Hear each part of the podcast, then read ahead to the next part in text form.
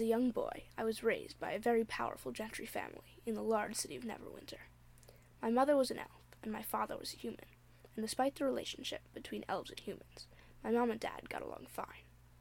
The story I've been told is that a godlike figure brought them together and said that this was a destined meeting. They got married two weeks later and began preparing to have a child.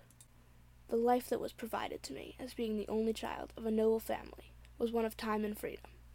I was able to pursue whatever skills I desired.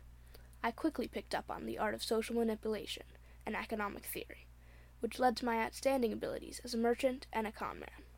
One day, however, our manor was raided by bandits and chaos was sown throughout the lands we owned.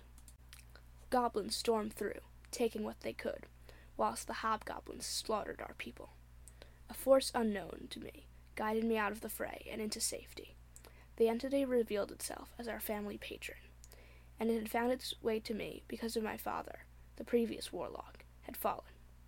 I was overcome with sadness, but the patron said that I would soon learn that death is a necessary component of one's fate, and it may even occur multiple times.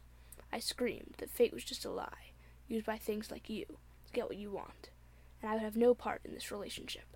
I left the manor and headed for a city. I used the skills that I had learned as a child to gain quick success in the world of rich yet idiotic people a merchant to the middle and lower class, to the high class, a dirty charlatan. I sold anything that I found on the streets to the rich, and made a good living off of that. But I also used the money to purchase legitimate goods to sell to the common folk.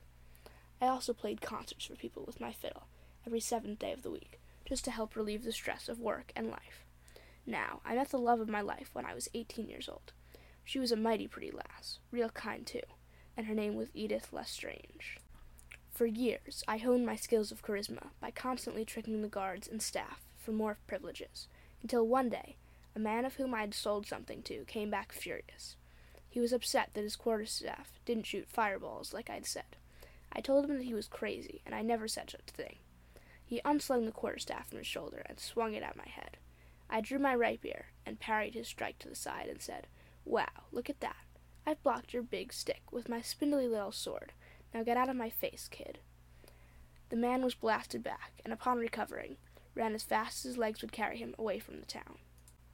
Around this point, Edith and I were dating for a year, and we were debating marriage, when one day, without warning, she disappeared. Asking around, a good halfling friend by the name of Falric told me he had seen a drow in a red cloak leaving our home, but he could not tell me where he had gone. So, I was a nineteen year old half elf with a broken heart. I wanted to search for her, but I had no idea where to look, and I had to keep myself alive. I left that town soon after to find my fiancée. All of the evidence that I found has led me to the Neverwinter Woods. The path there was strewn with dead goblinoids, but I had a feeling that there would be a lead in the woods, so I forced myself forward.